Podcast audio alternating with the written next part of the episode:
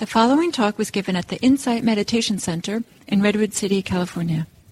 Please visit our website at audiodharma.org.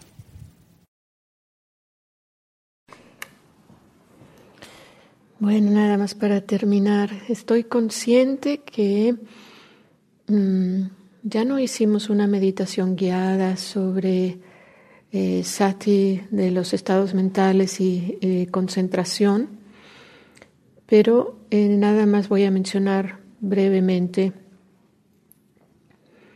que en realidad todo lo, gran parte de, de, de lo que estuvimos haciendo es atención plena o sati, eh, dirigido hacia la mente. En el momento que nosotros estamos investigando la mente, estamos discerniendo si hay estados sanos o malsanos, estamos aplicando sati a los estados mentales.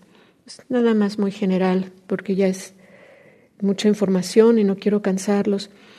Y, por último, sobre la concentración.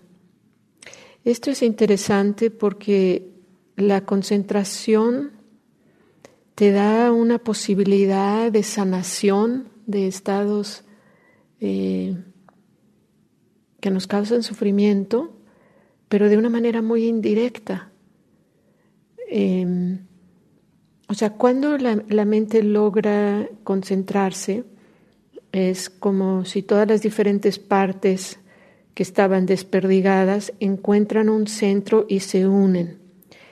Ese estado es tan placentero y tan eh, fuerte que impide que esté cualquier estado, eh, por ejemplo, los obstáculos no están presentes cuando hay esta concentración, estamos libres de obstáculos en este momento. Entonces es un estado muy, eh, muy agradable, muy placentero y además, cuando verdaderamente entramos en estos estados de, de, concentración profunda, se da una maleabilidad en la mente muy importante. O sea, ¿a qué me refiero? Cuando la mente se vuelve maleable, es que yo la puedo como plastilina ir formando y eh, si alguno de ustedes en algún momento entra en esos estados de mucha paz y mucha tranquilidad y mucha unión en la mente, esa es la concentración. Y ese es el momento, con mucha humildad, de dejar caer una intención. Por ejemplo, que yo sea capaz de liberarme del sufrimiento X. O sea, dejarlo muy sencillito, porque si empiezas a armar mucha historia, pierdes la concentración. Pero eh, eh, eh, parte eso es lo que estamos aprendiendo en la práctica. ¿Cómo puedo yo eh, expresar el reto que ustedes se pusieron en la mañana lo más sucinto, lo más breve y lo más claro posible, de manera que mi mente no se agite. Y si yo logro expresarlo de esa manera cuando hay concentración, tiene mucho poder y tiene ese poder indirecto de, darnos inspiración y eh, confianza. Esas dos cosas muy importantes, la inspiración de seguir haciendo el esfuerzo y la confianza de yo puedo, yo puedo. Es cuestión de seguir haciendo este esfuerzo lo mejor que pueda. Así que con eso, con eso eh, los dejo y podemos, podemos ver ¿no? cómo cada uno de estos pasos del noble octuple sendero se puede ir poniendo en práctica con cualquier reto que, que tenemos y nada más tener paciencia, no creer que ya no vamos a sufrir, sino que vamos a aprender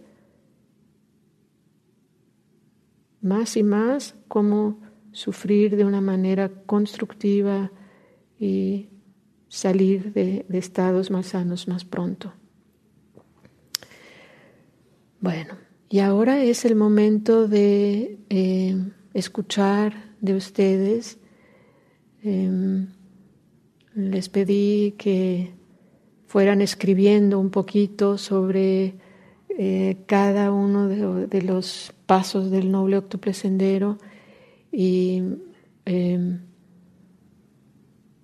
si quieren compartir algo de ahí, perfecto, o cualquier otra cosa del día o pregunta sería estupendo. Y em, podemos hacerlo como ustedes prefieren, eh, grabar, grabado o no lo grabamos. Eh, si sienten que van a estar más libres sin grabarlo, apagamos la grabación y si no, la dejamos. Eh, levante la mano quien prefiere que no lo grabemos. Paula, ¿tú? ¿Te prefieres que no lo grabemos? Ok. Entonces, ya que hay una persona, yo creo que vamos a, apagarlo porque para mí es muy importante que, que, cuando hablen se sientan muy libres y, eh, puedan compartir.